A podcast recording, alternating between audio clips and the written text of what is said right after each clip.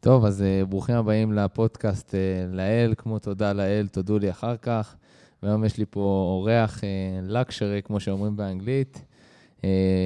קבלו את עמית אס, ברוך הבא, עמית. ברוך הנמצא לאל. או יותר, יותר נכון, לאל, ברוך הבא לבית שלי. בית שלנו. בית שלנו. טוב, אז אתה רוצה קצת לספר קצת על עצמך ככה בקצרה? היום אנחנו, אחת הסיבות שהזמנתי תמיד זה בעצם, uh, הייתה תקופה מאוד ארוכה שהיית ספורטאי, כמעט ספורטאי, אפשר לקרוא לזה ספורטאי אולימפי? כמעט. כמעט. Uh, והיום אנחנו הולכים לדבר על ספורט, על ההקשר של ספורט, על ריקאברי, על תזונה, ובעצם לקבל כל מיני אינדיקציות בנקודת מבט שלי, בטופ לבל, איך, איך מתנהלים, uh, איך מנהלים את האורח היום, כמה זה חשוב.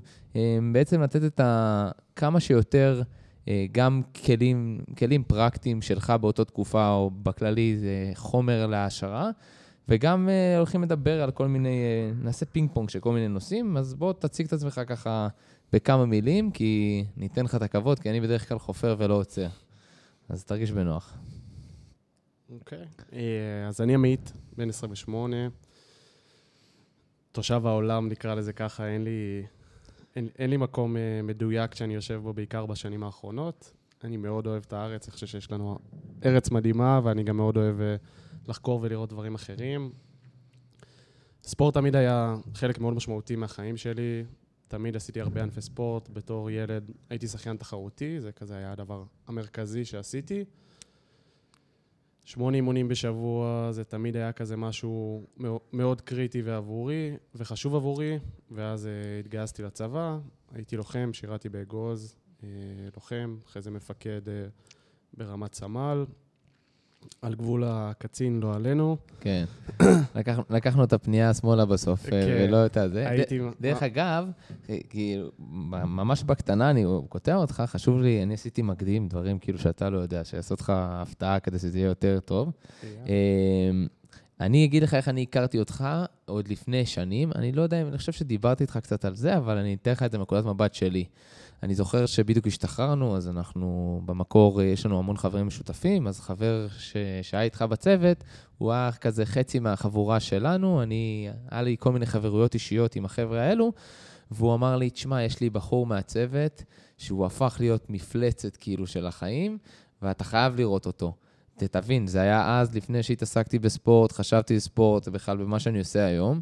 ואני זוכר שהוא הראה לי תמונה שלך אה, בלי חולצה, כזה שחטוב בטירוף בצבא, והוא אומר לי, תראה, עכשיו הוא עושה קרוספיט, אני אומר לך, קרוספיט זה הדבר הבא, אתה חייב כאילו להתחיל לראות. ואני זוכר שאני הייתי סקפטי, אמרתי, טוב, זה לא הגיוני. לא הגיוני שהשינוי הוא כל כך גס, כאילו, אני אומר לך, אני מתאמן שנים, אני יודע איך לעשות את הדברים. והוא הראה לי תמונה לפני ואחרי, וזה כמו אלו שיש היום ברשתות, אה, תבוא לתוכנית אונליין אצלי, לפני ואחרי. וככה אני הכרתי אותך, ואחר כך שהתגלגלו הדברים, אני ממשיך לדבר על זה היום, אבל זה, זה, זה מטורף כבר אז, התרבות לספורט שהיה לך. עכשיו תמשיך. כן, לגמרי. הספורט, אה, ספורט שינה לי את החיים בהרבה מובנים, ובאמת בצבא, אז, אז אני, אני בעצמי התלבטתי לאיזה, לאיזה מקום ללכת, ובסוף החלטתי שאני ממש הייתי כבר על הייעוד לקצונה, ויום לפני בה"ד 1, yeah. החלטתי ש... תשמעו, זה לא בשבילי ויש דברים אחרים שאני רוצה לעשות. ו... ואז באמת, תוך כדי, תוך כדי הצבא גיליתי את העולם הזה של הקרוספיט, ומבחינתי זה היה משהו כזה מאוד כיף, כי היה לי את החסך הזה לפני של, של התחרות ושל הלהתאמן קשה, ואז הצבא השלים אותו באיזשהו אופן, כי אתה נמצא באיזשהו מסלול של יחידה מיוחדת, ויש לך כזה איזשהו יעד. של לסיים את המסלול, להצליח, ואז אתה מסיים, ואז יש פעילויות, וכל הזמן אתה כזה ב loop של, אוקיי, יש לי יעד שאני רוצה להשיג, אני מגיע אליו, אוקיי, מה היעד הבא? ו... ואז הקרוספיט הוא באמת הכניס לי איזשהו עולם חדש כזה של דברים שאני לא יודע נורא, אבל זה אפשר לי להתחרות עם עצמי כל הזמן. כי מה שהניע אותי בקרוספיט זה שיש לך אימון, שאתה חוזר עליו, ואתה עושה דברים אחרים, וזה הכל יחסית הוא נורא מדיד. ו...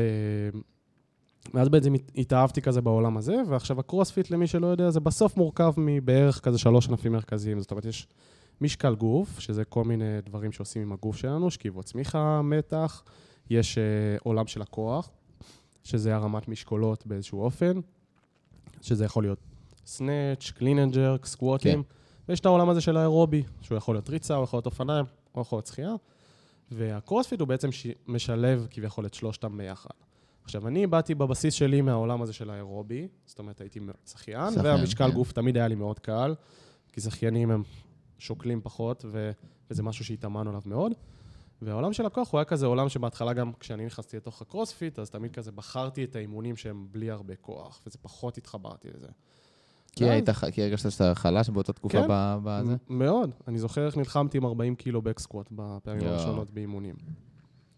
ואז, טבעי, כמו כולנו, כשיש משהו שאנחנו לא טובים, אז קודם כל אנחנו מנסים... הג... גם הגרף נורא קיצוני בהתחלה, השיפור הוא, הוא, הוא על גבול המטאורי, אולי גם בגלל זה השיפור הפיזי היה ממש ניכר לעיניים באותה תקופה. נכון.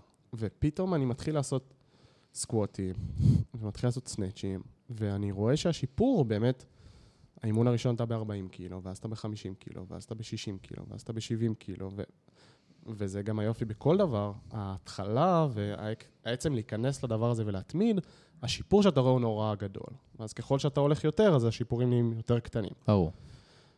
עכשיו, זה, זה מבחינתי, זה, א', זה גרם לי לתחושת מסוגלות מאוד גבוהה, כי זה, זה מספר, זאת אומרת, זה אני, אני יותר טוב ממה שהייתי וזה מדיד.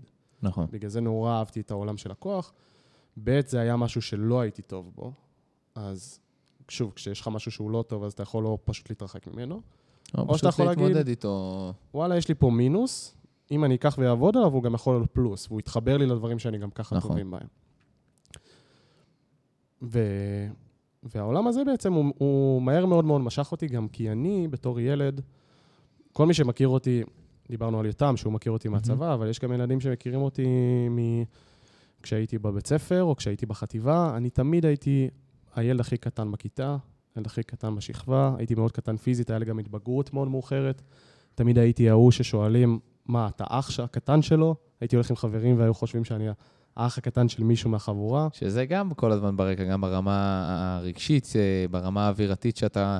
לא יודע אם זה בקטע להוכיח, בקטע אלים, של אני רוצה להוכיח לכולם, פשוט אתה תמיד נוחה, כאילו, תמיד ברקע יש את הנוכחות הפיזית שמשפיעה בגיל צעיר גם למלא דברים, בעניין אה, ביטחון, בעניין אה, נשים, בעניין יציאות, בעניין נהיגה.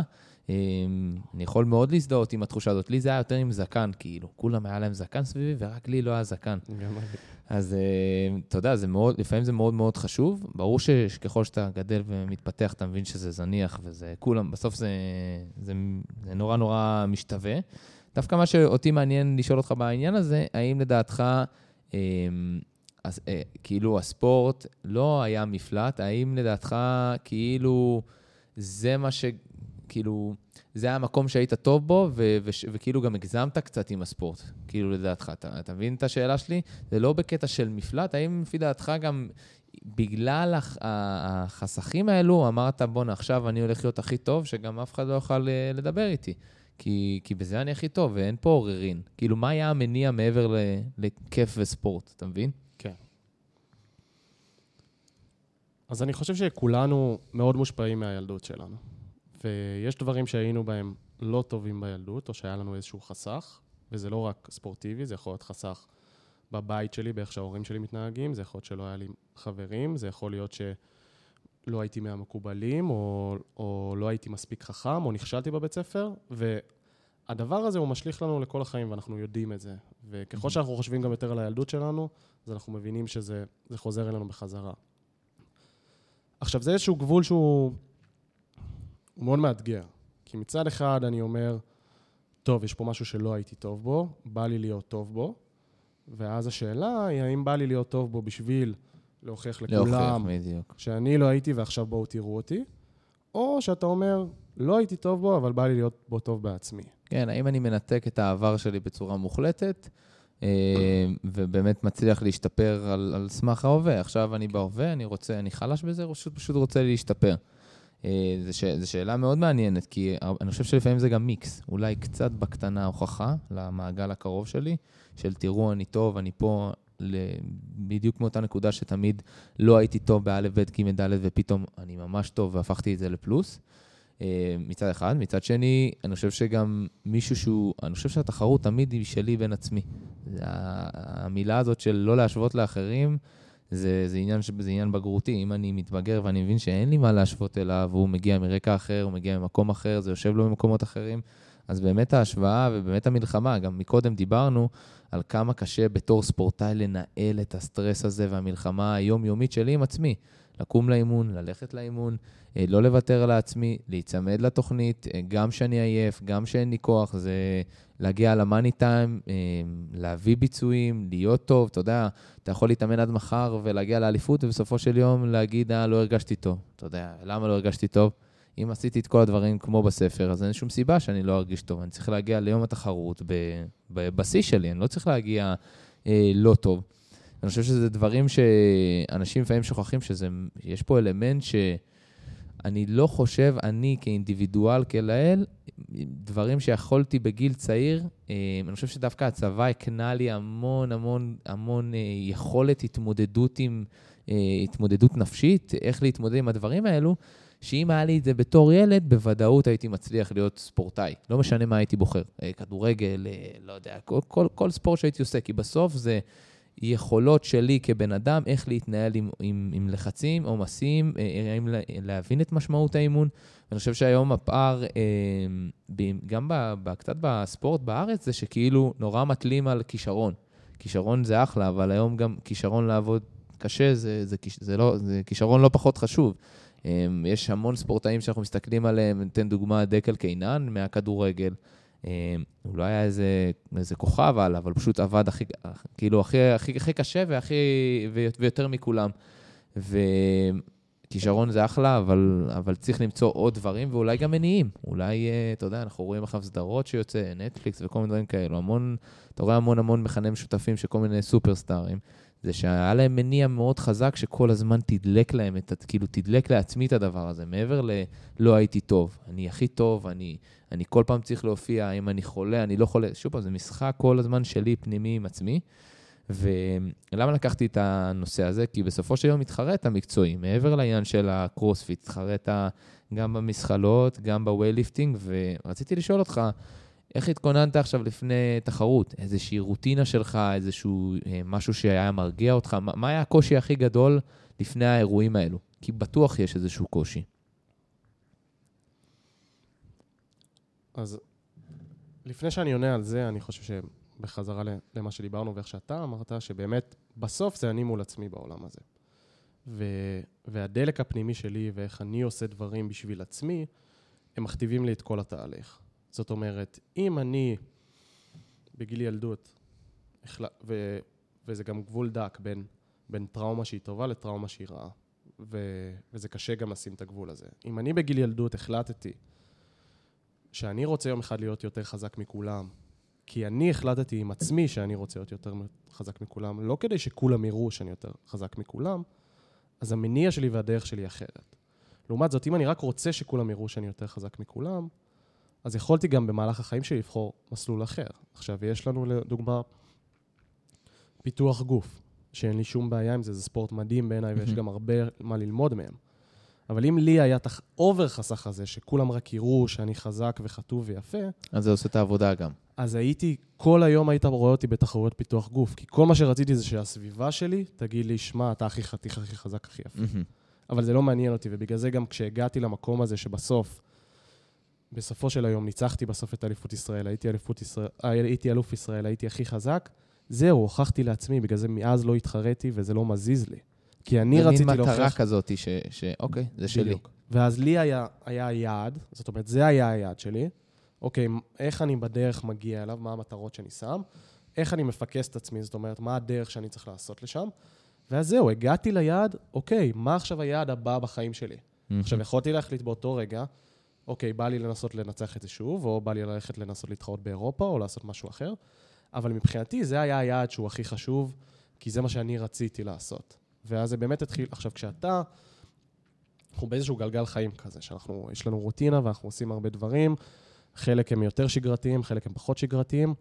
עכשיו, אם אתה באמת חי את החיים שלך כי אתה החלטת וזה מה שאתה רוצה וזה המטרה שלך, אז הכל נהיה מאוד פשוט.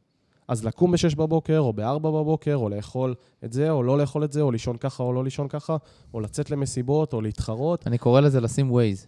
בדיוק. לשים ווייז. לגמרי. אז יש לך את המטרה, אתה עם ה-Waze על הדרך שלך, ואז גם אם יש איזשהו פקק, אז זה, זה לא מפריע לך, אוקיי? אז אני פונה שמאלה וחוזר ימינה. נכון. זה הכל. אבל אם אין לך את המטרה ואתה לא יודע לאיפה אתה הולך ומה אתה מנסה להשיג, אז הכל נהיה יותר קשה, כי אתה באמת, אתה בלי Waze. אוקיי, אז אתה חושב שאתה רוצה להגיע לתל אביב, אבל אתה לא באמת זוכר את הדרך לתל אביב, אתה כזה באיזה פנייה שאתה לא בטוח אם זה ימינה או שמאלה. ואז דרך באה פתאום לעצור ולהשתקע כן? באיזשהו מקום ואז, בדרך ל... נכון, ואז יש איזה פקק, יש איזה הפגנה, יש איזה משהו, יש לך... אה, משהו שקרה ברכב, ואז אתה לא יודע איך להתנהל עם זה, כי אתה לא, אין לך את המטרה, אין לך, לא את ה... אולי יש לך את המטרה, אבל אין לך את הדרך, או שיש לך את הדרך ואין לך את המטרה. בדיוק. וברגע שיש לך גם את הדרך וגם את המטרה ואת הכלים הפרקטיים של איך אני נשאר, זאת אומרת, מה אתה אומר? אני בצבא למדתי ערכים של איך, להת... איך להתנהל בסיטואציות כאלה.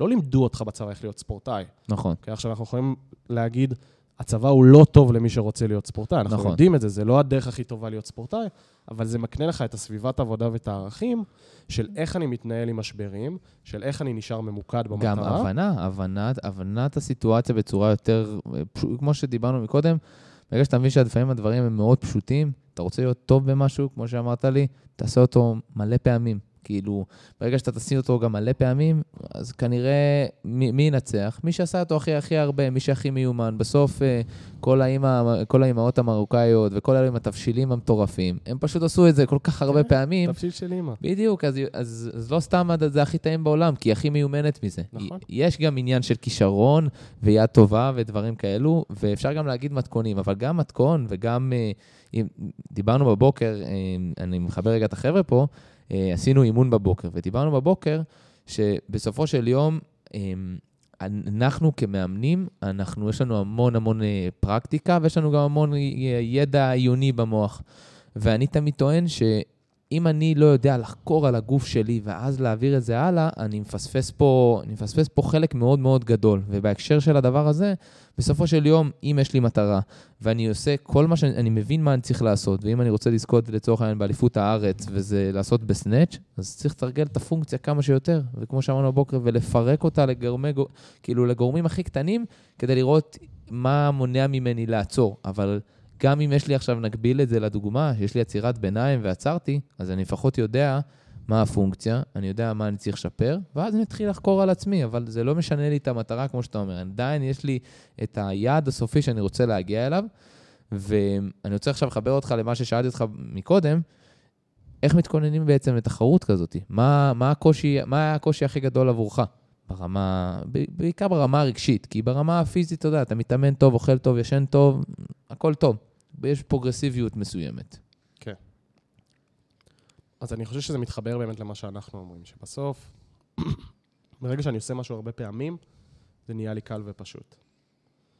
ואם אני מגיע לאיזושהי תחרות, הדבר הכי קשה תמיד לעשות זה הצעדים הראשונים. בכל דבר שאני מחליט. ו...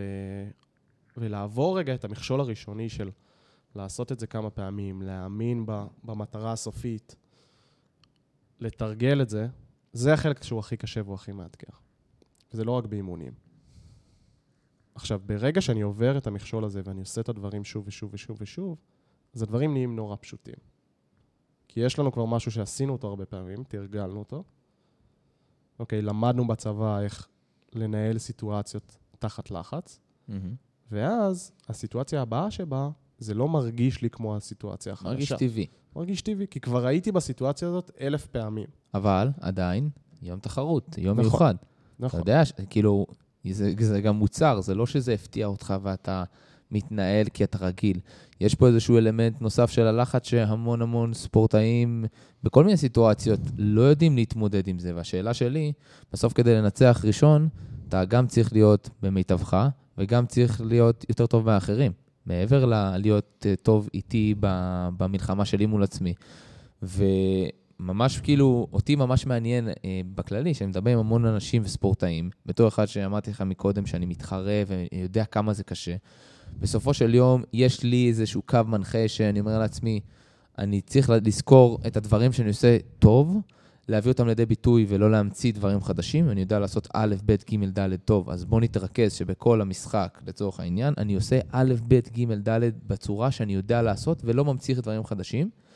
אבל המון פעמים הלחץ, לפעמים גם מעניין הפיזיולוגי, הוא, הוא מגיב, ולפעמים זה, זה קושי. זה, נכון. לא, זה לא פשוט. חד משמעית, וגם בכל תחרות יש לחץ, וככל שהתחרות היא הפעם הראשונה שאני עושה אותה, זאת אומרת, התחרות השכונתית הראשונה שלי תהיה מאוד לחוצה, ואז באיזשהו שלב זה נהיה הדבר הכי קל שאני יכול לעשות. התחרות המחוזית היא בפעם הראשונה היא הכי קשה, ואז זה נהיה יותר פשוט. אליפות הארץ זה נהיה יותר קשה, ואז זה נהיה יותר פשוט. ואלופי עולם שהיו כבר באליפות עולם 15 פעם, זה גם פתאום המס... המפלס לחץ הוא פחות. יש יותר מה להפסיד. כן. עכשיו, אני חושב ש... איך, ש... איך שאני ניגש לזה, זה כשאני מסתכל על ענפי ספורט, וספורטאים באופן כללי, יש לנו שתי סוגים של ענפי ספורט. יש לנו ענפי ספורט שהם ב-100%, זה לא ב-100%, אבל יש ענפי ספורט שהם מאוד מושפעים מהיריב שלי, ויש ענפי ספורט שהם קצת מושפעים מהיריב שלי. לדוגמה, ענפי ספורט שהם קצת מושפעים מהיריב שלי, אתלטיקה, שחייה, הרמת משקולות, בובסלד. ספורט יחידני בלי, בלי קונטקט. כן, זאת אומרת, mm-hmm. גם, זה יכול להיות גם ספורט קבוצתי, אבל בסוף, בקצה, אם אני חושב על זה, אפילו גם בספורט הקבוצתי, זריקת עונשין, אני ברמת העיקרון, זה אני, במסלול שלי, בריכוז שלי, אני ב-100% אחראי על התוצאות שלי. Mm-hmm. עכשיו, למה אני אומר זה עדיין מושפע? כי עדיין יש פה משחק מנטלי, אוקיי? כי עדיין אם אני שחיין ואני נכנס למסלול שלי, איך שאני מסתכל על השחיין לידי, ואיך שהוא מסתכל עליי, ואיך אני סוחט את המסחה בתוך זה, זה משפיע אחד על השני. נכון. עכשיו, ככל שאני מצליח לנתב את זה ל, אוקיי, זה לגמרי המסלול שלי, אני שולט ב-100% בבחירות שלי, קל לי גם יותר להתנהל מזה. עכשיו, יש לנו ענפי ספורט אחרים, אוקיי? לדוגמה כדורגל, לדוגמה כדורסל, לדוגמה אגרוף, לדוגמה טניס. זאת אומרת, אני עושה משהו, אבל אני עדיין מושפע מאיך היריב שלי יתנהל לעומת זה. גם אולי קהל? קהל, קהל, אבל יש בשניהם, אנחנו יכולים לשים את זה כסביבה okay. אוקיי. חיצונית שמשפיעה. עכשיו, אם אני, עכשיו, בענפים uh, שהם מאוד מושפעים, היכולת ניתוח סיטואציות והגבה בהתאם, היא צריכה להיות הרבה יותר גדולה. זאת אומרת, אם אני משחק עכשיו כדורגל ואני רואה את השחקן מולי, אני צריך לנתח דברים הרבה יותר מהר ולהגיב בהתאם. אם אני איתך בזירת אגרוף ואתה בא לתת אגרוף, אני צריך לנתח את הדברים הרבה יותר מהר. אוקיי, הוא בא לפה, אני צריך ללכת קצת אחורה, לסובב את הגוף, בום, לבוא לו מימין. כן. אוקיי, אותו דבר אם זה עם כדור או, עם, או כל ענף קבוצתי, או ענף יחידני שהוא ב-100% מושפע מהיריב. Mm-hmm. אוקיי? או, שוב, זה לא 100%, כי גם, גם בתוך זה אנחנו יכולים לנווט. עכשיו, אני מאוד אהבתי תמיד את ה, דווקא את הענפים האלה, כי אני בילדות שלי פשוט למדתי שזה... אם אני לא עם עצמי ואם אני לא דואג לעצמי, אז זה לא בקטע רע, אבל אף אחד לא ידאג לי. תמיד. ואני מרגיש מאוד בחיים שאני אחראי ב-100% על איך שהחיים שלי יהיו. Okay? אוקיי? אני לא שם אף אחד בחיים האלה, לא משנה איך ההורים שלי גידלו אותי, או איך הסביבה שלי, או כמה כסף אני מכניס, או איזה סיטואציות היו לי טובות או לא טובות בחיים. זה הכל, זה ב-100% זה באחריותי, ואיך אני מתנהל בתוך הסיטואציה הזאת. ובגלל זה גם תמיד מאוד אהבתי ענפי ספורט כאלה. כי הרגשתי שאני פחות מושפע. זה. שלי. זה שלי. זה ואז כשאתה מצליח, זה, זה שלך, וכשאתה מפסיד, זה גם זה שלך. שלך. נכון. Okay. כן. וזה לא בתלות, והאמת שזה יפה, כי כאילו, יש משהו בספורט קבוצתי, דווקא שנגיד, אני אתן לך הקבלה שאני הייתי טיפה יותר צעיר בכדורגל, אם לא הייתי משחק טוב, אז אתה יודע, יכלתי להשליך טוב, והוא לא עשה הגנה, וזה לא עשה זה, ופה, והוא לא רץ, ו, ודווקא הספורט זוגי שעכשיו שאני משחק, זה הכי קרוב לאישי, אמ, אבל הכל עליך. זאת אומרת, שיש הפסדים, זה גם עניין של, של mindset. האם אתה, שיש הפסדים זה שלנו ביחד ויש ניצחונות זה שלנו? אמ, והמחשבה הסוליסטית הזאת בספורט קבוצתי, לפעמים היא טובה כי, כמו שאמרנו, אני לוקח על עצמי, אני פה, אתה תהיה איתי, כאילו, אתה יכול להישען עליי, אנחנו נעשה את זה ביחד. מצד אחד. מצד שני, זה גם יכול uh, לבוא ולהיות, uh, טוב, בגללו הפסדנו, הוא לא מספיק טוב, הוא לא ברמה, הוא לא היה מרוכז. ואני חושב שזה חייב לבוא ביחד באיזשהו סוג של הרמוניה משותפת, שיש לנו מטרה משותפת, וגם אני, כדי שאתה תוכל לבוא לידי ביטוי ולהביא את הביצוע הכי טוב, אתה צריך להגיע למצב שאני נותן לך את כל הכלים, בין ברמת הרוגע, ברמת התקשורת, כדי להצליח את זה. ואני גם חושב מאוד שזה משהו שהוא הוא, הוא כל כך קשה, שלפעמים הקושי הגדול במשחק הוא לא לשחק ו- וגם ליהנות, אלא הקושי לנהל את הלחץ וליהנות גם מהמשחק. הרי מתי אתה משחק טוב? שאתה, שאתה בטבעי שלך, שאתה עושה כיף, שאתה עושה את התרגילים שלך, שאתה עושה את הדברים שאתה מיומן, את הדברים שאתה מתאמן עליהם. מתי שנכנס לחץ לתמונה, הרבה פעמים מבחינה פיזיולוגית הקצב לב עולה, נזרק יותר דם גם לשרירים שלפעמים אין צורך באותו כמות, נעילות, אה, נעילות של שרירים, אה, סטרס, אה, תגובות, פעולות מסוימות של הגוף שבדרך כלל לא קורה. והעניין הוא, זה בעצם איך אני יכול לגרום לעצמי לא להגיע או לא לתת לסטרס הזה להשתלט עליי, ולבוא לידי ביטוי שאני מצליח לשחק בצורה משוחררת, כאילו אין לי מה להפסיד, על אף שאני רוצה לנצח. הבנת? כי אנדרדוג תמיד יכול לבוא, יכול לבוא וליהנות, ואתה יאללה, אין לי מה להפסיד. אני כאילו, אין עליי לחץ, אני יכול מקסימום להפתיע. ואני חושב שמה שעניין אותי לאורך כל הזמן, וגם שאני עכשיו כאילו נורא נתקע על זה, שמע, בסוף אה, להיות אלוף זה להיות הכי טוב מבין כולם. זה להגיע באותו יום ולשים את כל הרעשי רקע, וכמו שאמרת, זה עליי.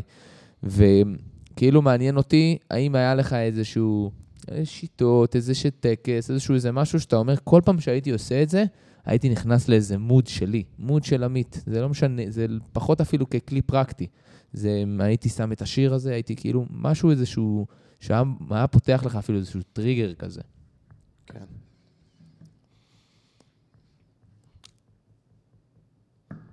אז לי תמיד, תמיד יש איזשהם טקסים ודברים ורוטינות שאני עושה, וזה בכל שלב בחיים שלי, כי אני באמת מאמין ש...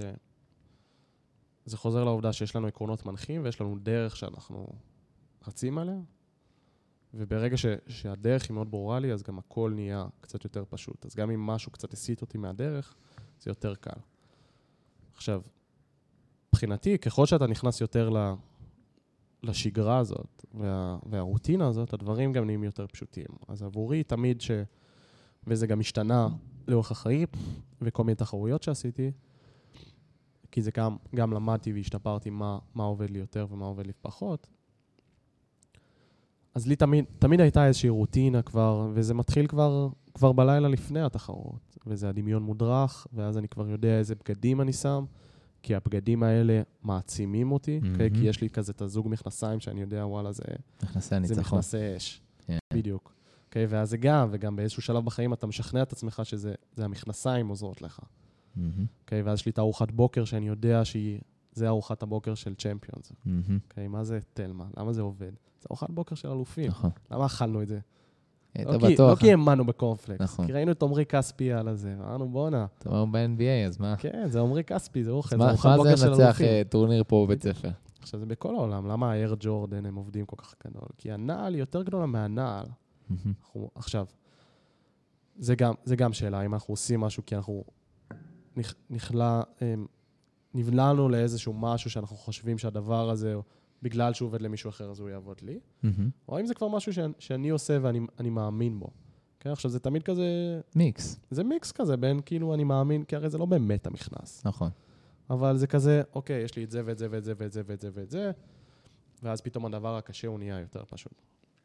אז ככל שאתה נכנס לרוטינה הזאת ואתה עושה את הרוטינה הזאת יותר פעמים, אז מבחינתי הרוטינה הזאת זה גם משהו שאני הייתי מתרגל באימונים. אז אוקיי, אז יש לי אימון כבד שאני הולך לעשות. אז בוא נתרגל את זה. אז אני עושה את אותו דבר, כאילו אני מגיע לתחרות. בוא נתייחס לאימון הכבד הזה כמו יום תחרות מלא. בוא נתחיל את זה ביום לפני. אוקיי, עכשיו זה גם אפשר לחשוב על זה, זה שבוע לפני. זה קשה לעשות את זה כשאתה נכון. יודע שאתה עושה מניפולציה על הראש שאין באמת תחרות. נכון, אבל אתה שם את עצמך בסיטואציה ש... למה דמיון מודרך עובד כל כך טוב? כי אני מדמיין את עצמי במקום שאני לא. Mm-hmm. ואז כשאני מגיע למקום הזה, אני לא זר בו. עכשיו, הבנתי. אני מאוד מאמין בזה בהרבה דברים בחיים. אם אני אדמיין מספיק פעמים, והמחשבות שלי ילכו למקום הזה, ואז המילים שלי יכוונו אותי למקום הזה, בדיוק. והמעשים שלי יכוונו אותי למקום הזה, אני אגיע לזה. נכון. ואני ראיתי את זה על עצמי שוב ושוב ושוב בחיים. גם אם אתה לא מאמין, גם אם אתה לא מאמין בהתחלה. נכון. כולנו בסוף. לא מאמינים נכון. בהתחלה, בגלל זה זה מחשבות. זה נכון. בפנים, לפעמים אני חושב על משהו ואני אומר, בוא'נה, דפוק, אני משוגע. מזל שזה מחשבות ואף אחד לא שומע את זה. אוקיי? Mm-hmm. Okay? ואני מאמין שאם אני עכשיו בפודקאסט הזה אגיד את כל החלומות שלי בחיים, שאני חושב שאני אגיע, 99% מהאנשים יגידו לי שאני משוגע. ברור. וזה בסדר, זה היופי. ואז כשאתה מגיע לזה, אתה אומר, בוא'נה, אני, אני באמת יכול לעשות כל מה שאני רוצה בחיים האלה.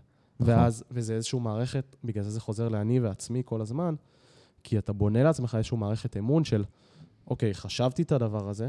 זה גם הצלחות קטנות כאלו. בדיוק. חשבתי את הדבר הזה, שמתי את זה ככלי פרקטי, עשיתי את זה, אחרי זה אמרתי את זה לעצמי, אחרי זה אמרתי את זה לסביבה שלי, אחרי זה עשיתי את זה באמת, ואז גם הסביבה שלי מחזקת אותי בחזרה.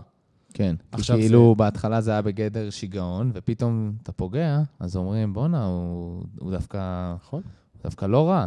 דווקא אולי כן יש לו איזשהו כישרון, אולי כן הוא לא, הוא כבר לא הכי חלש, אולי כאילו יש פה אלמנטים נוספים. שזה, שזה, אני חושב שזה בעיניי גם מטריף את המוח הרבה פעמים, כי מישהו, אני אה, נורא מאמין בטוב, תעשה טוב, תקבל טוב, וגם נורא מאמין ב... אמ, גם ב... לי יש סטטיסטיקה, שאם אני מגיע לגמר, אני לא מפסיד. והיה הרבה גמרים שישר כאילו הדעה שהם מגיעים אליי הפוך, שאני מספר בקרובים שלי, בחברים שלי, אה, הצלחתי להביא גביע, אני זכיתי במקום ראשון, אז ישר עושים לי, אה, היה טורניר חלש, או אה, היה, אתה יודע, ישר כזה איזה משהו כזה, שדווקא עד היום יש לי מין, מין רצון כזה להוכיח שלא, אני פשוט עובד יותר קשה מכולם, ו, ודווקא ברגעים האלו, בסוף, אם אתה עושה אנליסט, כולנו יודעים שגמר זה, צריך להתעלות על עצמי. זה, זה לא משנה כאילו...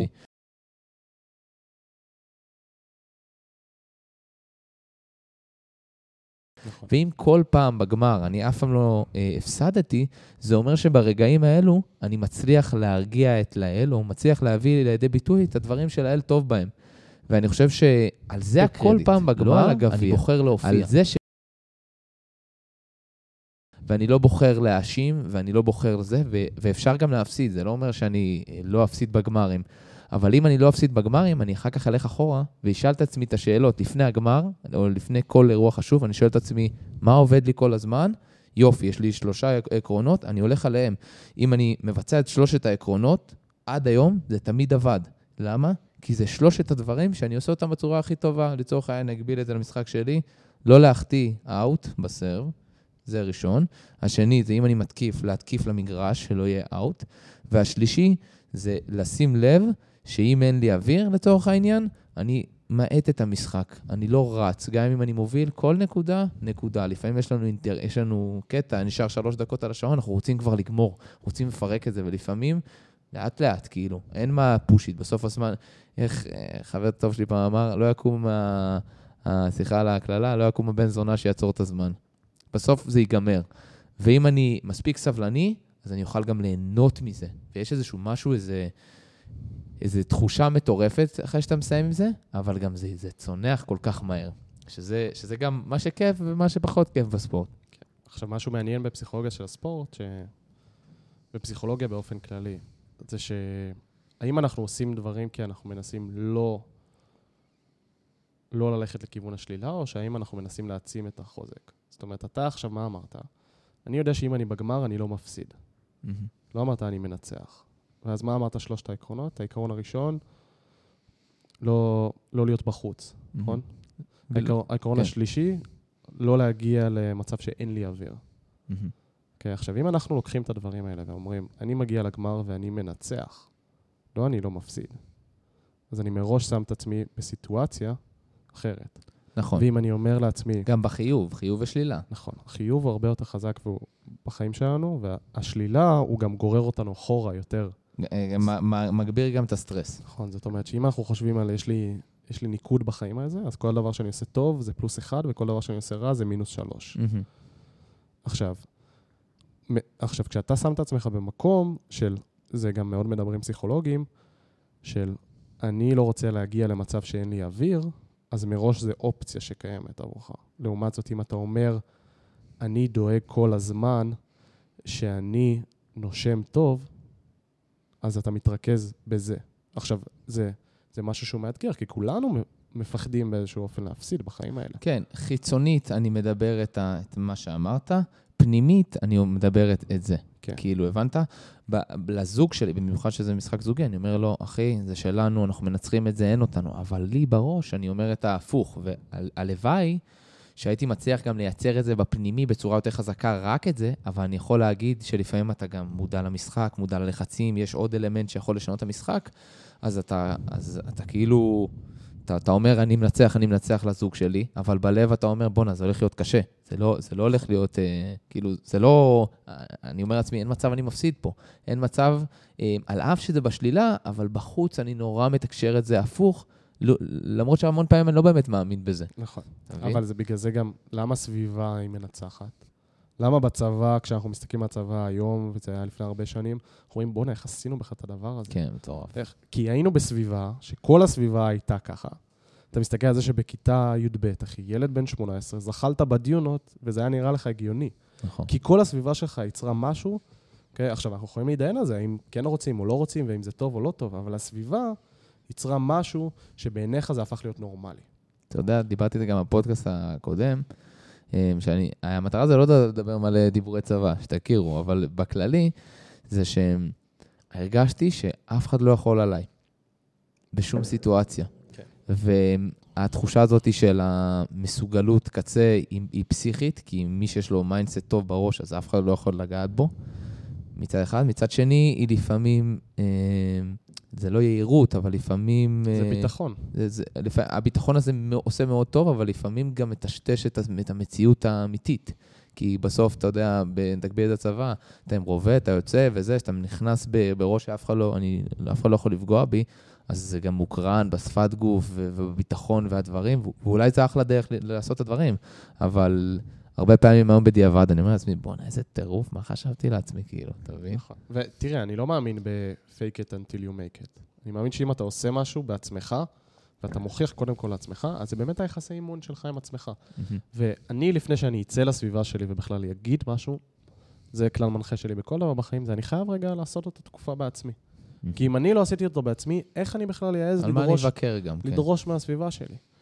עכשיו, זה אותו דבר זה אותו דבר על התחרויות. זאת אומרת, ככל שעשיתי יותר פעמים, שברתי שיא, התקדמתי, התקדמתי, התקדמתי, נהיה לך איזשהו ביטחון עם עצמך, שאוקיי, אני לא רק מדבר את זה. זה לא רק במחשבות המשוגעות שלי. אני יודע גם שלי. לתת פרשנות לתחושות מסוימות. בדיוק, יש לי הוכחות, הוכחות שמה שרציתי והבטחתי לעצמי, עשיתי. ואני יכול לתת לך גם עוד הרבה דוגמאות כאלה בחיים שלי. אני הייתי ילד מאוד מופנם, מאוד שקט. תשאל את כל הסביבה שלי. אוקיי? Mm-hmm. Okay, זה גם נבע מה... מהדבר הפיזי, אבל הפכתי למקום ש... אוקיי, המקצוע שלי, העברתי סמינרים, אני מרגיש בנוח לדבר מול אנשים, אוקיי? שוב ושוב ושוב ושוב, זאת אומרת, הוכחתי לעצמי שאני יכול לצאת ממצב שהוא... עכשיו, מבחינתי זה היה מינוס, כל אחד יכול לבחור את זה איך נכון. שהוא רוצה, אוקיי? זאת אומרת, יצאתי ממצב של משהו שהוא מינוס והוא מפריע לי, והפכתי אותו לפלוס. זאת אומרת, יש לי הוכחה לאורך זמן, לאורך מעשים. שתרגלת ש... משהו וזה הפך להיות יתרון. כן, ואז כשאני מגיע ליום תחרות, ואני אומר, אני מנצח, זה ברור לי, זה במאה אחוז. אז זה קל, כי זה לא אני סתם הולך ברחוב. ולא סתם, אני נרשמתי החבר... לתחרות, נכון. בוא נראה מה יהיה. ולכולנו יש את החבר הזה, שכל פעם שאתה פוגש אותו, אומר לך, אה, אני מחר מתחיל להתאמן. כן. Okay? אוקיי? או אני מחר מקים עסק. אני תמיד אומר, לפי הטונציה אתה מבין אה, את האנרגיה של הבן אדם. עכשיו, ככל, זה גם הפוך, ככל שבן אדם יותר מבטיח לסביבה שלו דברים לא טובים והוא לא מקיים את זה, mm-hmm. אז הוא גם מאבד אמון בעצמו. ואז המילה שלו גם שווה פחות. עכשיו, מבחינתי זה קודם כל המחשבה שלך, אחרי זה המעשים שלך, ואז המילה שלך גם נהיית שווה יותר. נכון. כי גם אני מרגיש בנוח היום, אני, מה שאני לא מרגיש בנוח, אני לא מבטיח, ואני לא נכון. לא אומר את זה, ומה שאני מרגיש בנוח, אני מבטיח, והסביבה שלי יודעת שאם עמית הבטיח אז הוא, משהו, אז הוא ייתן, הוא ייתן את אז הכול. אז הוא יהיה שם. וגם כן. אני יודע, כי אני הוכחתי לעצמי כל הזמן, שמה שאני מבטיח לעצמי, ואף אחד לא מנהל אותי. אני קודם במחשבות המשוגעות ברור. שלי, אני חושב על זה, אני מנסה חלק מהדברים, ואז גם אני מאוד ביקורתי, של וואלה, אולי... אולי הגזמתי, לא- אולי. לא, זה לא שלי, וזה גם בסדר. כן. אני, לא ב, אני לא ככה על החיים, אבל ברגע שאני עשיתי את זה שוב ושוב ושוב ושוב ושוב, אז גם קל לי להיות במקום הזה של להבטיח משהו למישהו אחר, או לצאת בהכרזה הזאת, שזה המטרה שלי. כן. אבל זה לא הפך מהמחשבות המשוגעות שלי לעכשיו באינסטגרם, בסטורי, אני הולך להיות אלוף עולם. כן, כן, אני... כי אז כולם טועים, כי אתה שם את עצמך בסביבה אוקיי? ואז לכל הסביבה אתה הופך להיות ההוא שסתם מבטיח הבטחות. נכון, ואולי גם הבטחות של נראה מאוד, כאילו, מאוד סקפטיות לגבי, לגבי הדבר הזה. נכון. אמ, שמע, אנחנו גלשנו פה לאחלה דיבורים, ואני רוצה קצת לשנות נושא. יאללה. אמ, קצת על המקצוע שלך היום. כי היום, אמ, א', איך לעשות את השיפט בין מתאמן למאמן? זאת אומרת, איזה דברים אתה לוקח ברמת המתאמן ורוצה להנחיל אה, ברמת המאמן? ומשהו שמאוד מאוד כאילו מעניין אותי, זה, אה, הרי היית עכשיו באמריקה איזושהי תקופה, לתת לי קצת את ההבדלים, מה, מה, מה הם עושים יותר טוב מאיתנו. מה עובד להם יותר טוב, האם זה עניין כלכלי, האם זה עניין תרבותי. כי אני מרגיש הרבה פעמים שאני מטורף על ספורט, אבל מצד שני, אני יודע לתקשר את זה ולא ליצור אנטיגוניזם, אה, כמו כל דבר קיצוני שמישהו עושה. אני מצליח לדבר עם מישהו, ואני זוכר, אני אספר לך סיפור ממש קטן. אני זוכר שלפני שהתלבטתי בכלל להיכנס, כי הרי התחלתי כמאמן, התלבטתי איך אני נכנס לעולם הזה. וכל פעם שהייתי פוגש מאמני כושר, אתה יודע, מאיזה ז'אנר מסוים, תמיד הייתי זוכר איזה, איזה, איזה סטריאוטיפ של, או, אני מאמן כושר וזה חלבון, ולא, לא, לא, זה מסת שריר, זה לא טוב. ואז זה יוצר נורא אנטי מאשר אה, לדעת להנגיש מידע, לדעת כאילו, סבבה שאני אוהב ספורט, ואם לא מתאים לך, הכל טוב, בדוק, כאילו, לדעת להפוך את זה למשהו שהוא טוב. ומה שמעניין אותי, בתור אה, מישהו שעוסק בזה למחייתו, גם את ההבדל בין מאמן למתאמן, וגם את הפער. בסוף, אתה יודע, עבדת בספורט, אבל במקום, בצד שני אחר של העולם. מה, מה ההבדלים, מה אהבת יותר, מה אהבת פחות? קצת רקע על הדבר הזה. אז אני חושב שקודם כל, בכללי בחיים, 80% זה מנטלי ואיך אנחנו תופסים את הסיטואציה. וככל שאני אאמין שהדבר השני הוא יותר טוב ממני, או הוא פחות טוב ממני, אז מה שאני אחפש אני אמצא. ו... ובגלל זה, למה אנחנו אוהבים נורא אנדרדוג? כי זה מראה לנו שיש אופציה אחרת. ובעיניי, אם מישהו אחד עשה משהו, אז עשר אנשים יכולים לעשות אותו. כן. ואם עשר עשו אותו, אז מאה יכולים לעשות אותו. ואם מאה עשו, אז אלף יכולים לעשות אותו. ואם יש מישהו במדינה הזאת שהגיע למדליית זהב, אין סיבה שלא יהיה לנו, לאורך ההיסטוריה, 200 מדליות זהב. אוקיי? Mm-hmm. Okay? ואם יש לנו השנה גמר בשחייה, בכדורגל, לא משנה מה, אז אין סיבה ששנה הבאה לא נצליח שוב. ואם אנחנו מראש נשים את עצמנו בסיטואציה שאנחנו אומרים, הוא הגיע למצב הזה רק כי הוא היה סופר כישרוני, או רק בגלל משהו כזה, אז אנחנו תמיד נשאר במקום הזה. אתה גם חוסם את זה. כן. עכשיו, למה יש לנו ענפים במדינה שכביכול מצליחים יותר מענפים אחרים? Okay, אוקיי? אם אתה מסתכל, דוגמה, על ענף הג'ודו. בסדר? Mm-hmm. עכשיו, כמובן שבכל ענף אנחנו יכולים למצוא דברים טובים ולא טובים, וזה בסדר, ככה אנחנו משתפרים. ענף הג'ודו, הוא שם את עצמו באיזושהי משבצת וסביבה שהיא מנצחת. אוקיי? נכון. זאת אומרת, יש שם חבר'ה, כמה חבר'ה שעשו מדליות באליפויות עולם, מדליה באולימפיאדה, ואפשר להתווכח עד מחר, האם משהו ב- בישראליות היא טובה בג'ודו או לא טובה בג'ודו. אבל מה הם עשו? הם שמו סביבה מנצחת, ואז זה חוזר בחזרה לילד שמתחיל בכיתה א', הוא פתאום החלום האולימפי הוא משהו אפשרי, כי הוא אומר, בואנה, יש פה אנשים... הנה, הוא פה לידי. במדינה הזאת. עכשיו, זה מאוד ביצה ותרנגולת, זאת אומרת, איך אתה יוצר את זה? כלומר, אם מדינת ישראל היא לא תגיע אף פעם לגמר במונדיאל, mm-hmm. האם אני באמת יכול לגרום למדינה להאמין שיש פה פוטנציאל? שאלה טובה. אוקיי? Okay? ובעיניי, תמיד, תמיד המטרה היא לחשוב על מה אני יכול בעצמי, ואז בסביבה שלי, והסביבה שלי זה מתחיל במשפחה ובחברים, ואז זה גדל וגדל וגדל, עד למדינה יכול לעשות יותר טוב.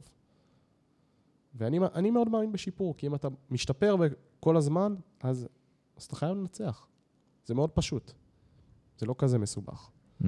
לעומת זאת, אם אני רק אחשוב על מה לסביבה שלי אין, מה לסביבה שלי אין ולסביבה האחרת יש, ואם הדשא של השכן תמיד ירוק יותר, אז הוא תמיד יישאר ירוק יותר. ובין... תמיד ההשוואה תהיה על השיח. נכון. ואז הרעיון הוא להבין מה הסביבה שלי עושה יותר טובה שאני יכול לעשות טוב, אבל גם מבלי להיכנס לקטנות של, אוקיי, זה ככה וככה, ותירוצים. יותר כסף, פחות כסף, עניינים. עכשיו, אני אומר לך היום, אני חזרתי עכשיו, שבוע שעבר על המדינה, אוקיי? אפשר להתווכח האם המדינה שלנו במקום טוב או לא טוב. עכשיו, כולנו יודעים ש... שיש שיח בחברה, והשיח הוא מאוד משפיע. Mm-hmm. ואם אני בסביבה של אנשים שאומרת לי ש... ביבי הוא מושחת והמצב בארץ נהרס, אז אני אאמין לזה. נכון. ואם הסביבה שלי תגיד לי שביבי הוא המלך והמצב בארץ מדהים, אתה גם תאמין לזה. אני גם אאמין לזה, כי אנחנו ממוצע של החמש אנשים שאנחנו מתראים איתם הכי הרבה. נכון. עכשיו, אני, ככל שאני רואה יותר עולם, אני באמת מאמין שהמדינה שלנו היא המדינה הכי טובה בעולם. באמת אני מאמין בזה. יש לנו המון... לא סתם אנחנו גרים פה גם. כן, לא סתם חזרתי לפה, ויש לי המון אופציות. אני יכול מחר לחזור לארה"ב, ויש עוד הרבה מדינות שאני יכול להיות בהן. עכשיו, ככל שיש לך בחיים גם יותר אופציות, אז הבחירה שלך נהיית יותר ממוקדת. ויותר נבונה גם. נכון. בחרתי כי היה לי א', ב', ג', ד', ולא מברירת מחדל. בדיוק. ו... ומבחינתי, כשיש לי את כל המדינות בעולם, ואז בחרתי להיות כאן, אז מי שופט אותך בדרך כלל? זה שאין לו את האופציה. אוקיי? Mm-hmm. Okay? ואם לי אין אופציה לצאת מהמדינה, אוקיי? Okay? לא משנה אם אני קיבלתי כישרון יותר טוב ויש לי את האופציה ואת הדברים האלה, אז מי שזה כל האופציה שלו, אז זה הכל הרבה יותר מלחיץ, כי זה כל מה שיש לו. נכון. עכשיו, כשאני מסתכל על ארצות הברית, יש המון דברים מאוד גרועים בארצות הברית. בסדר? Mm-hmm. יש גם המון דברים מאוד טובים בארצות הברית. ואנחנו יכולים להסתכל על כל מדינה, יש יתרונות ויש חסרונות. ובסוף, המספרים מראים לנו שאנחנו מסוגלים לעשות הכל. כי, הוא, כי אם היינו פעם במונדיאל, מתי זה היה? 1980? נכון. אוקיי? Okay? אז אין סיבה שלא נצליח להגיע לשם שוב. נכון. אוקיי, ועכשיו, אני, שוב, אני לא עוקב נורא כדורגל, זה לא, פחות הקטע שלי. השנה היה. היה עם הנוער, נכון. נכון, הם הגיעו... ותראה שהיה עם הנוער, ואז השכבת גיל מעל, פתאום אמרו, בואנה, הנוער עשו את זה. אנחנו יכולים גם. אנחנו יכולים גם, והביאו כן. גם, אם אני לא טועה, חצי גמר? לא זוכר כבר. וזה, אבל אני חושב, שזה, אני חושב שזו הנקודה שאנחנו מפספסים כישראלים. אמ, סביבה של אמ, אמ, של ווינרים, אני אקרא לזה, כי מנצח זה כאילו, זה, זה החלק העדין שלו. כי מישהו ווינר, הוא ווינר בנשמה, או מישהו ווינר, הוא רוצה להתאמן כדי להיות יותר טוב. מישהו ווינר, הוא תמיד רוצה להשתפר. הוא, הוא אומר, בואנה, אני הכי חלש בזה, אני חייב לעשות עכשיו 7,000 את התנועות האלו, ולא להאשים, אני לא מספיק חזק, אני לא... כאילו... לא לחפש את התירוצים, אלא לחפש את הפתרונות הפרקטיים, מה יגרום לי להיות יותר טוב בזה. נכון. אה, אני חושב שזו נקודה מאוד מאוד חשובה.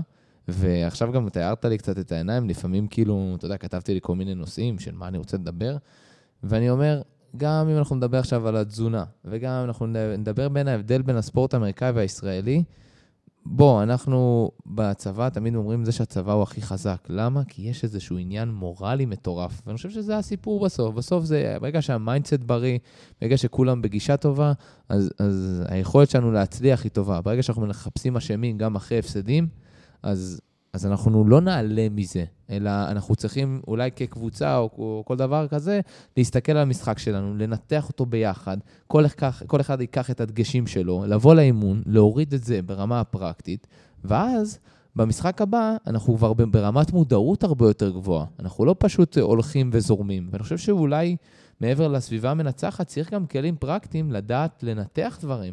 לדעת של, אני יכול להגיד לך בתור אחד שגם עבד הרבה פעמים בכדורגל, בליגה הישראלית, אז מצד אחד, אני לא רוצה להשמיץ, כל אחד כאינדיבידואל, כ- כספורטאי, אבל המון פעמים היה חבר'ה שהייתי מטפל בהם, והם היו וואי, והם מתעמקים ורוצים להבין, והמון פעמים היה שם מוקרן המשחק של הווידאו, וראית שתיים, שלוש שחקנים מאשר, בואנה, אנחנו חטפנו פה בראש רביעייה, אני יושב פה ואני מנתח כל תנועת גוף שלי. למה הלכתי לפה ולמה לא עשיתי לפה? למה? כדי שלא יקרה עוד פעם. לא כי, כי זה לא בסדר, כי, כי היה סיבה שחטפתי רביעייה. אתה מבין? מישהו שהוא ניצח אותי, הוא ראה את כל הפערים שאני לא הצלחתי לראות. אז יש לי פה את האופציה לעשות אנליסט ולבדוק את זה. ולא רק לתת למישהו שהוא איש מקצוע והוא אנליסט. שב, תראה. בסוף אתה תשב, תראה ותתרגל, אתה תכיר כל שפת גוף שלך. נכון. ואני חושב שזה משהו שגם דיברו עליו המון המון ספורטאים ומדברים עליו הרבה, אבל לפעמים, כמו שאתה אומר, זה, זה הרבה יותר פשוט ממה שאנשים, אתה יודע, מנסים לסבך, תן לי איזה תרופת קסם. אחי, אין תרופה, כאילו, זה הרבה יותר פשוט. עכשיו, החיים שלנו הם בסוף, הם מאוד פשוטים ובסיסיים. הביצוע הוא מה שקשה. עכשיו, ככל שאני נצמד יותר לעקרונות בסיס, ככל שיש לי מטרה, ככל שאני דובק במטרה, ככל שיש לי דברים פרקטיים בחיים שאני יודע שהם או עוזרים לי למטרה או גורעים לי מהמטרה, וזה גם אנשים וזה גם מעשים. ככל שאני מציף את עצמי באנשים שהמטרה שלהם היא זהה לשלי או דומה לשלי, אז הכל נהיה יותר פשוט. אוקיי? Mm-hmm. Okay? עכשיו, אני, אנחנו יכולים לשבת פה. עכשיו, בהרבה, בהרבה מקצועות בחיים אתה תראה את זה. כי בסוף, אם אני עשיתי את כל הידע שלי, חקרתי המון, ולמדתי אנטומיה, ולמדתי פיזיולוגיה של מאמץ, ולמדתי פיזיקה, ולמדתי כימיה, ולמדתי ביולוגיה, ולמדתי mm-hmm. כלכלה. אוקיי? אז אני יכול לשבת פה עכשיו ולשכנע אותך שאתה לא מבין שום דבר. Mm-hmm. בקלות. ואז, עכשיו, אם אני עושה את זה, מה אני עושה? אני יוצר לקוח. זאת אומרת, אתה תלוי בי. נכון. אוקיי? כי אני המקור שלך לידע. לעומת זאת, אם אני בא ושקוף ואומר לך, שמע, זה לא כזה מסובך, ואני מבין איך לקחת את, ה, את השיח הזה המאוד מקצועי ומאוד טוב. והופך אותו לנורא... ורגע להסביר אותו בפשטות למתאמן. אולי גם תיצור לו יותר כן, סקרנות. כן, תיצור לו יותר סקרנות, והסביבה היא גם תהיה סביבה יותר בריאה. כי עכשיו, אנחנו רואים את זה בהרבה מקצועות. אוקיי, אם אנחנו מסתכלים על כלכלה, אני למדתי המון כלכלה בעצמי, כי זה נושא שמאוד מעניין אותי, mm-hmm. והשקעות ופיננסים. עכשיו, מה, מה העולם כביכול מנסה להראות לנו? שהדברים הם מאוד מסובכים.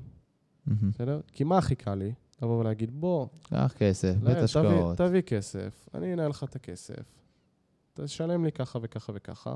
עזוב, זה מסוכן, זה סיכון כזה, זה סיכון כזה. זה קרנות צה"ל, זה מניות, מניות זה... מס...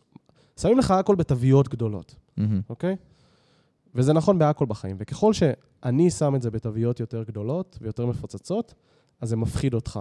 ואז אתה פועל מרגש. ובן אדם שפועל מרגש, קל לשלוט בו. נכון. אם אני אומר משהו ואתה ברגע מתפוצץ, אז לי מאוד קל לשלוט בך. כי נכון. אני יודע שיש לי איזשהו קלף צא מהכלא. Okay? אוקיי? עכשיו, לעומת זאת, אם אני מבין מה המשחק הגדול בחיים הזה, האלה, ואיך אני מנתב בתוך החיים האלה, ואני לא נותן לדברים כאלה להשפיע עליי, אז גם קל לי מאוד... לקבל. את ההחלטה הנכונה כן, גם. לקבל את ההחלטה. וזה חוזר למקום שאם אין לי אופציות, אז אני מאוד תלוי, ואם אני תלוי, אז אני פועל מרגש. שזה, שזה גם מוטיב חוזר איך אני יודע לשים את הרגש בצד ולהיות מפוקס בכל דבר שאני עושה. בסוף, אם נקביל את זה, את העניין הזה של ההשקעות ושל העולם הזה, בסוף אנחנו, זה עניין של ידע, ומישהו מישהו שיודע ללמוד טוב, ואני תמיד אומר מישהו שהוא מקצוען אה, בספורט, יכול להיות גם מקצוען בלהיות ספר, ויכול להיות מקצוען, כאילו, יש לו את הכלים לדעת לקחת משהו מסוים ולהבין שאם אני אלמד את הבסיס ואמשיך להעמיק, אני אהיה טוב. זה לא משנה במה הוא יעשה. ואני חושב שגם אחת הבעיות זה שאנשים, מרוב שהם טובים במשהו אחד מסוים, אז הם לפעמים סוגרים את האופציה של המוח להכניס עוד משהו ולהתחיל מאפס. כי כמו שאתה אמרת מקודם, הקושי זה בלעשות את הצעד הראשון.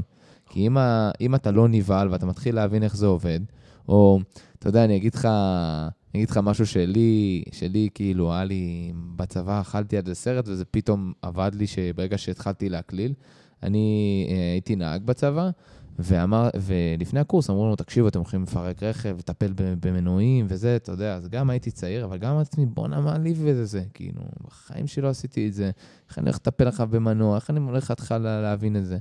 ואז אתה עוצר רגע ואתה אומר, בסוף, מי עושה את זה, את כל החבר'ה מנויים האלו, ומי מתעסק בזה? כל מיני חבר'ה שלפעמים הברירת מחדל שלהם זה נכפה עליהם, זה הדבר היחידי שהם, שהמוח שלהם וה, והאמונה שלהם הצליחה לגרום להם ברמה התפתחותית להגיע לשם. אז אני לא אוכל ללמוד, אני לא אוכל לבוא לזה בגישה, אני בגישה הרבה יותר בריאה, אני בגישה... אז, אז בהתחלה זה נראה מפחיד, ואז אתה מבין שהכל טוב, הכל נכון. טוב.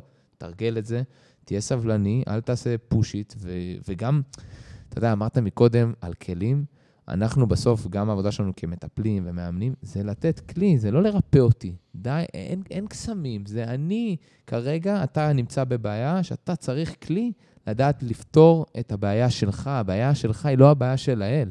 אם ללילה הייתה את הבעיה הזאת, הוא היה עושה א', ב', ג', ד', יש לו את הכלים לפתור את הבעיה הזאת. נכון. כולם עושים אתה עושה דיקורים לעצמך? אם אני צריך לעשות דיקור לעצמי, אני עושה. יש לי את הכלים, ואני חושב שהדבר הכי חשוב, שגם שאנשים בתחום שלנו, שמוכרים תוכניות וזה, ואני לא מבקר אותם, אבל אני חושב שהדבר הכי חשוב בתור אחד שמסתכל על זה בזום אאוט, ומצליח להסתכל על זה מלמעלה, זה שצריך לה, לה, להגיד שאנחנו בסוף, אני לא אתן לך את השינוי הכי מהר, אני, אני אלמד אותך, אני אתן לך דברים, כלים, אני, אני אלמד אותך איך לעשות את זה כמו שצריך, שאתה לא צריך אותי, שאתה לא, באמת, כמו שאתה אומר, לא ליצור תלות. ואז אתה גם הופך להיות ערכי, אתה גם הופך להיות פייר, כי בסוף אני לא שומר את הידע הזה לעצמי, אני חולק אותו, והכי חשוב, אני בסוף, אתה יודע, שאתה במלא מלא סיטואציות אחרות, בין אם זה אתה רוצה ללמוד מתכון, בין אם אתה רוצה ללמוד איך לעשות משהו, אתה רוצה שמישהו ילמד אותך, אתה לא רוצה לקנות כל דבר בכסף, לא כל דבר עושים בכסף. והיופי הכי גדול שאני תמיד אומר על הגוף שלנו, you need to nail it. אתה צריך להרוויח את זה. ואם אתה יודע להרוויח את זה, אז אתה גם יודע ליהנות מהדרך, אתה יודע ליהנות זה גם מוטפע. בדיוק. זה, זה, אתה לא לומד כל פעם מחדש. אתה יודע, עשיתי את זה כל כך הרבה פעמים. פתאום היום גם שוחחנו על העניין הזה של החשמל וכל הדברים. בסוף, ברגע שאתה מסביר ואתה בלי אגו ובא ממקום של ללמד, אז כאילו, איזה, מור, איזה מורים הכי אהבנו? המורים שהיו, דיברו איתנו בגובה העיניים, המורים נכון. שלא באו ואמרו לנו, אתם צעירים, אתם, יש לכם עוד מלא מה ללמוד. בוא, אני אראה לך איך לעשות את זה נכון. והגישה הזאת היא, היא גם גישה קצת מנצחת. גם יש פה איזה עניין של, בוא, אני, אני אלמד אותך לעשות את זה נכון, ואם תעשה את זה גם יותר נכון ממני, וואלה, אלוף. אין דברים כאלו. כן. ו- וזה גם אותו דבר שלנו להבין שהמתאמנים שלנו, המטופלים שלנו, הם לא שלנו, הם שלהם, וזה החיים שלהם. ואם נכון. הוא, הוא יהיה איתי אימון אחד או עשר שנים, אז זה בסדר. ואם הוא רוצה לעזוב, אז הוא יכול לעזוב. וכל המתאמנים שלי והמטופלים שלי יודעים את זה. Mm-hmm. בכל שלב. ובגלל זה, אגב, אני שם לב שיש לי הרבה מתאמנים שהם מתאמנים חוזרים, שהיו איתי פה שלושה חודשים, שם שנה, mm-hmm. שם, ו- ואני נתתי להם את המקום של... אני מבחינתי... לא רבים. תנצלו אותי כמה שאתם מרגישים, כשאין לכם יותר מה לנצל אותי, תתקדמו על אה, מאמן אחר. מסכים אני, מאוד. אני מאוד בעד. ואז גם... גם פה, כמו שאמרת בהתחלה, מקודם, אני, אני גיוונתי. היה לי את האופציה לתת את, ה, את ההשוואה, ואז כשאתה מקבל את ההשוואה וכשאתה חוזר, זה הרבה יותר אה, נכון, מתוק. ואז גם לי כמאמן, אוקיי, אז אני אומר... אתה בא עם אנרגיות גם מחודשות. אני אומר, סבבה, יש מאמן... אני מאוד אוהב לאמן מאמנים, mm-hmm. כי זה כביכול השלב הבא, כי זה אנשים שהם יותר ביקורתיים, ואתה יודע שהם גם רוצים ללמוד ממך יותר, mm-hmm. כביכול. לא שאין מתאמנים רגילים שלא לא, רוצים, ברור, ברור. אבל זה משהו מאוד נחמד. ואז, אוקיי, עכשיו בוא נגיד שאני עכשיו מאמן עשרה מאמנים, ואני יוצר להם את ההרגשה שאני המאמן הכי טוב בעולם, ובלעדיי הם לא יצליחו בשום דבר. Mm-hmm. Okay? אוקיי? ואני מאמן אותם עשר שנים.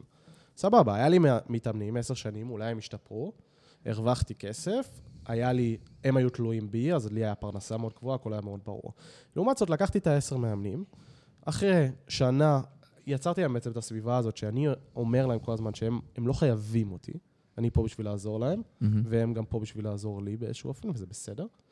ואז, אחרי שנה הם עזבו.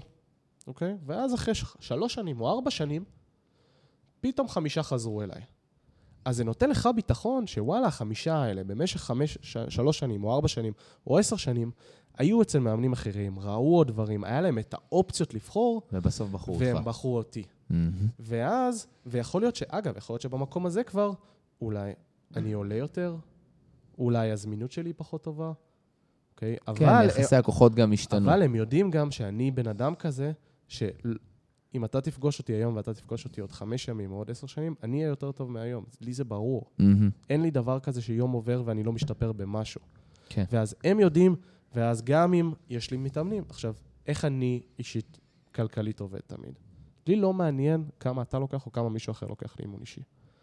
אני התחלתי ממחיר מסוים, וכל פעם שצברתי מספיק ידע או ניסיון שהרגשתי שעשיתי משהו, העליתי ב-10% את המחיר שלי, mm-hmm. או ב-5% את המחיר שלי, או ב-1% את המחיר שלי. כי הרגשת שיש לך גם מה לתת. כן.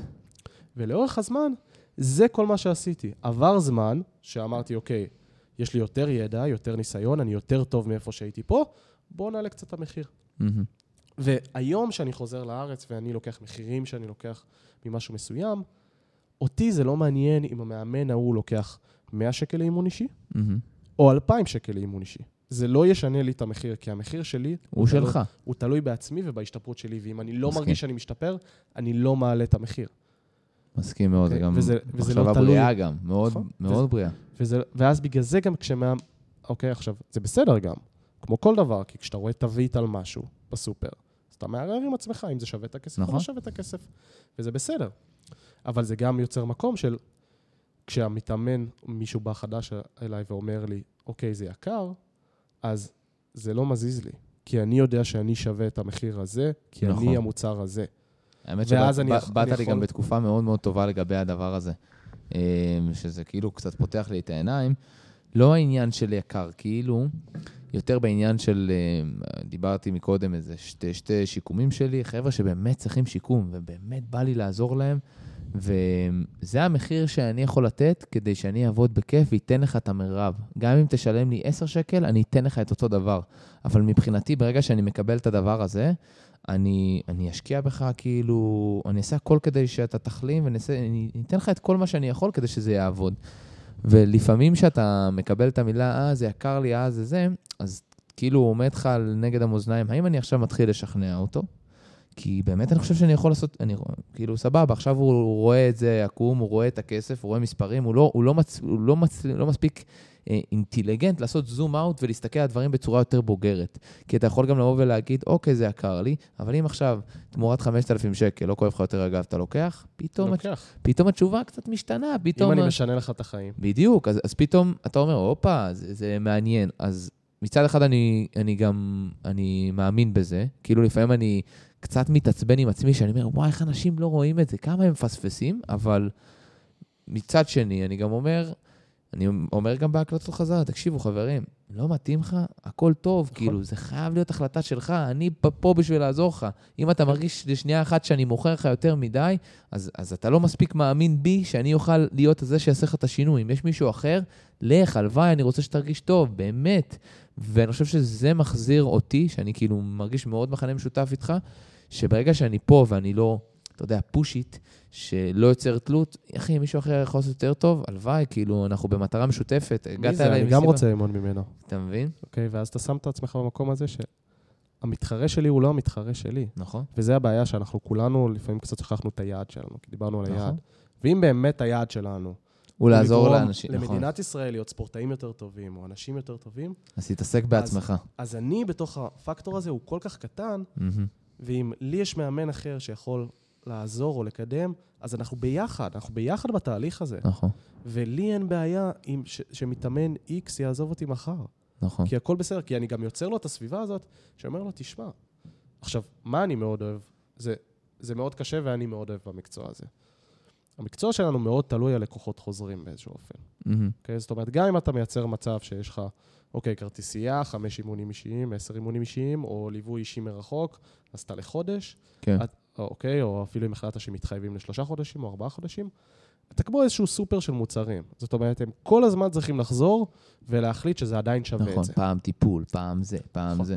ובטח, בטח שעובדים ב, באחד, אוקיי? זאת אומרת, אם אני משל... אם מי הוא משלם לי על אימון אישי כל פעם, אז כל שבוע מחדש הוא בוחר את המוצר הזה נכון. שוב.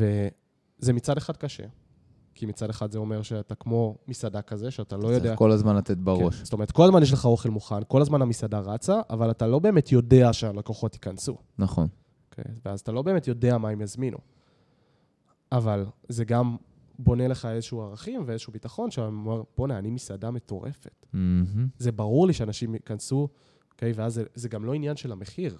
כן. גם, גם, אתה גם מסגל לעצמך איזה סוג של אה, ביטחון, שאתה אומר, זה מצחיק, כי השבוע עזב איזה מתאמן כזה שהיה אצלי קבוע, אתה יודע, בהתחלה אתה אומר, וואו, וכאילו, בסוף הוא צריך למלא את החור וזה, ופתאום, כאילו, זה מגיע אליך משום מקום, שלוש פניות, שלפני זה בכלל לא פרסמתי בכלל שאני מאמן, ולפעמים האנרגיה, שאם אתה באמת טוב, אז, אז כאילו, אני לא יודע אם זה כוח כאילו מלמעלה, או איזשהו משהו, או משהו ברמה האנרגטית, גם שאתה יודע לשחרר מתאמן, ואתה יודע, אמר לי, תשמע, אני בתקופה, אני פותח עסק. אחי, לך, לך, הכל טוב. כן. תן בראש, ת, כאילו, אני לא, אני לא אגיד לך מה תעשה. אם עכשיו הגעת למצב, אמרתי לו, מצד אחד, אם אתה רוצה למצוא פתרונות, אפשר למצוא פתרון להכל. אפשר למצוא זמן להכל, זה שלך. אבל אם הרגשת שאתה לא מצליח למצוא, אני לא יושב פה ואתחיל לשכנע אותך. אם זו ההחלטה שלך וקיבלת החלטה, אל תרגיש לא נעים.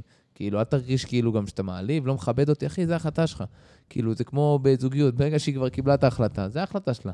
אני אתחיל לריב איתה, אני אתחיל לשכנע אותה שזה לא נכון. אם היא ישבה והרימה את הטלפון, והיה לה מספיק ביטחון, היה לו מספיק ביטחון לבוא ולהגיד לי את זה, אז אני, אני, אני אתן לו את ברכת הדרך, וגם אני יודע אה, מה יש בשוק. אז אני גם, אני לא אהיה מופתע אם יחזרו אליי, ואני גם לא אהיה מופתע אם לא יחזרו אליי, והכל בסדר, כי גם אני, אני מבין שתודעת שירות לעמוד אנשי מקצוע שהם לא מאמני כושר לאל או עמית, הם או מטפלים או חו, תודעת שירות לפעמים לא ברמה גבוהה, כי הם לא חושבים איך אני הייתי מרגיש בסיטואציה.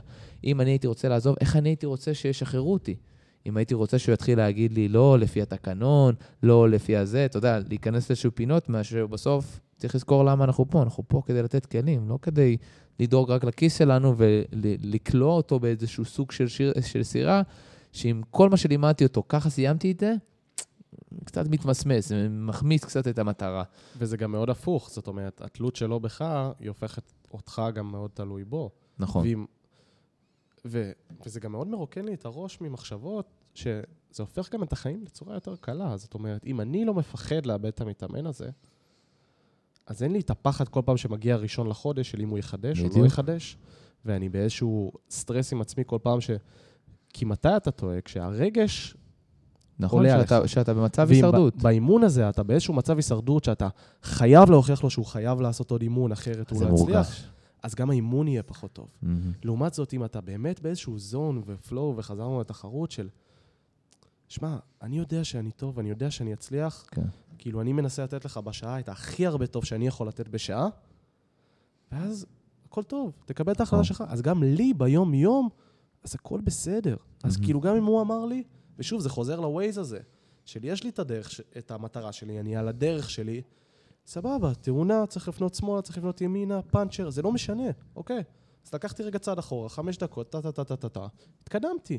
זהו, אז ירד לי מתאמן, או לא משנה מה, וזה חוזר שוב לאנרגיה של, ברגע שאני לא מפחד לאבד משהו, זה גם, זה מקרין החוצה גם. זה מקרין החוצה, והכל נהיה הרבה יותר קל, כאילו, ו, וכמה פעמים עוד בחיים לכולנו צריכים לקרות דברים רעים, שאנחנו רואים איך התפתחנו מהם, בשביל להבין שגם כל מינוס יכול להיות פלוס בחיים האלה. נכון, כל דבר טוב שיש לנו, שאנחנו, כאילו כל דלת שנסגרת או משהו שמסתיים, נפתח משהו חדש, על אף ש... אתה יודע, זה המון ניסיון חיים, אבל היום ההסתכלות שלי זה שכל פעם שנסגרת דלת, אני כבר יודע שבמוקדם, מאוחר, שבוע, שבועיים, אה, הנה, אני יושב פה איתך היום, פה. תחשוב, זה פינה לי את הזמן לעשות את זה, תחשוב כמה למדתי, כמה השכלתי, כמה, אתה יודע, אתה פוגש, אתה פוגש אנשים, אתה יוצא מהסביבה שלך, ואני חושב שהערך של זה שווה יותר מכל 7,000 שקל כרטיסייה מראש. כאילו, נכון. תחשוב על, אני, אני, אתה יודע, מחמיא לך עכשיו, כי היה לי מאוד מאוד כיף היום,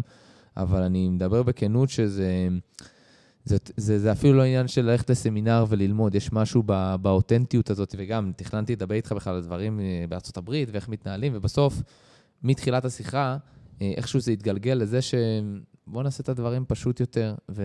ובוא ניתן לדברים וההחלטות לא להתנגש בהם ולהתנגח בהם, אלא לעשות את זה, הדוגמה של המתאמן שעוזב או מגיע, אם בסוף אתה נותן לו את ברכת הדרך, יש משהו גם בעניין ה... אתה יודע, מין גברי כזה, של בואנה, איזה גבר, כאילו, לא... אני, אני הרי מה תמיד יוצא, אתה תמיד, הוא מתגונן, יואו, איך אני אגיד לו, ואיך זה, ואיך הוא יתעצבן, ופתאום אתה אומר לו את זה ככה, אז אתה אומר, בואנה, איזה גבר. נכון. כאילו, איזה סבבה. אני יצאתי בתחושה על הכיף, תחושה טובה, ואני חושב שזה... זה כמה פעמים בראש שלנו אנחנו החלטנו שאיזושהי סיטואציה, זה לא רק עם מתאמן או מאמן, זה גם יכול להיות בזוגיות, או עם משפחה, או עם בוס, שהיה איזה משהו שאני עשיתי מזה סיפור כל כך גדול. והוא בכלל לא שם לב לזה. פתאום הוא הגיב סבבה, ואז אני כזה, בוא'נה. נכון. בכללי, על ציפיות, אני חושב שגם ברגע שאנחנו נפסיק לצפות ולחיות כרגע את ההווה שלנו, הרבה פינג פונג שלי עם הראש ושיחות שלי, איך אני מתמודד לסיטואציה, לפעמים היא, היא לא קיימת, הסיטואציה הזאת היא רק שלי בראש, אני חושב שזה יכול לחסוך לנו הרבה. Okay. אז um, אנחנו נסכם. בגלל זה, בגלל זה עבורי גם כל, ה, כל המחשבה וכל הדרך היא רק איך אני מתנהל בתוך הסיטואציה הזאת. אני לא שם תלות באף אחד בחיים האלה. אני חושב שזה גם מוכיח את עצמו בצורה טובה, וגם גם אם העסק נבנה בצורה יותר איטית, איטית ואיכותית, והיא על, תש, היא על, היא על תשתית מסוימת, והיא לא איזה משהו מטאורי, איזה גימיק שהלך והתפוצץ, ואז then what. נכון. בגלל זה היה לי בסדר לחזור לפה אחרי שנתיים, כביכול עם אפס לקוחות, כביכול עם אפס לידים. לא, אבל אתה, ו... ב... אתה, אתה נכון. מגובש במה שאתה יודע. כי הרגשתי שבניתי לעצמי משהו שאני לא תלוי במשהו. אמ, טוב, תשמע, לי, לי היה מאוד מאוד כיף. אנחנו נעשה איזה סיכום קטן. אמ, אני חושב ששורה תחתונה, אם אנחנו נסכם את כל הפרק הזה, אמ, דיברנו על המון המון דברים, אבל הדבר העיקרי זה גם להבין שאנחנו אחראים על המעשים שלנו. להבין שאם אנחנו רוצים להיות הכי טובים, אנחנו צריכים ללמוד מהטובים ביותר, צריך לבוא עם אפס אגו, אה, ולהבין שבאמת מכל אחד אפשר ללמוד משהו. ואני חושב עוד משהו חשוב זה, זה לדעת לה, לה, להפוך את הדברים לפשוט, בין אם ברמת השיח, בין אם ברמת עם עצמי, בין אם ברמת להסביר למטופל, או גם אם אתה עוזר למישהו להחליף פאנצ'ר, אתה יכול לבוא ולשחק אותה מאצ'ו ולהגיד, או, זוז, אני אעשה, ואתה יכול לבוא ולהגיד, לא, תראה, אתה פותח את זה, פותח את זה, מחכה, מוריד. יש משהו ברמה התקשורתית שהוא הופך את השיח להרבה יותר נעים. ואני מאמין אה, שצריך לעשות תמיד גם גם וגם. זאת אומרת, אני יכול לדבר איתך ברמה סופר מקצועית, ואני גם יכול להסביר את זה לאחיין שלי בכיתה ב'. בדיוק. אני חושב שזה העניין, לדעת להסביר את הדברים המסובכים בצורה מאוד פשוטה, וזה, וזה אומנות בפני עצמה. אני חושב שלנו בתור חבר'ה שמעניקים מידע, אנחנו צריכים לדעת, לדעת ולחשוב כאילו אני, אני, אנחנו לא מדברים באותו שפה, אבל אני חייב לגרום לו להכי הכי פשוט, גם ברמה של, אני מדבר עם מישהו שאני לא מדבר איתו אותו שפה, אני פיזית מראה לו מה אני צריך לעשות כדי שהוא יבין. בסוף הוא יבין. אנחנו יצור חכם, כמו שאמרנו. אז אה, עמית, מילים אחרונות, כי אני בגדול אה, מסכם את הפרק. לי זה היה מאוד כיף. אני גם אוהב שלא הלכנו לפי הרשימת מכולת של מעולה. הדברים שרצינו לדבר, mm-hmm. וזה גם בסדר, כי לקחנו כיוון, הלכנו איתו, ובגלל זה זה, זה נקרא דו-שיח. יצאו דברים הרבה יותר עמוקים וחזקים, שאני חושב שלא הייתי מספיק, לא היה לי את היכולת לכתוב אותם ברמה הזאת ולעשות את ההקשר תוך כדי שיחה, ואני חושב שזו המתנה האמיתית. וכלים וערכים זה מנצח הכל בחיים. כן. טוב, חברים, אז היה לנו כיף גדול. אה, אני לאל, אה, כמו תודה לאל, ויש פה את עמית אס, שהוא האס שלנו. אנחנו מאחלים לכם אה, אחלה של שבוע, והרבה שקט במדינה היקרה שלנו. יאללה, ארץ נהדרת. יאללה, להתראות. אמן, יש לנו ארץ נהדרת.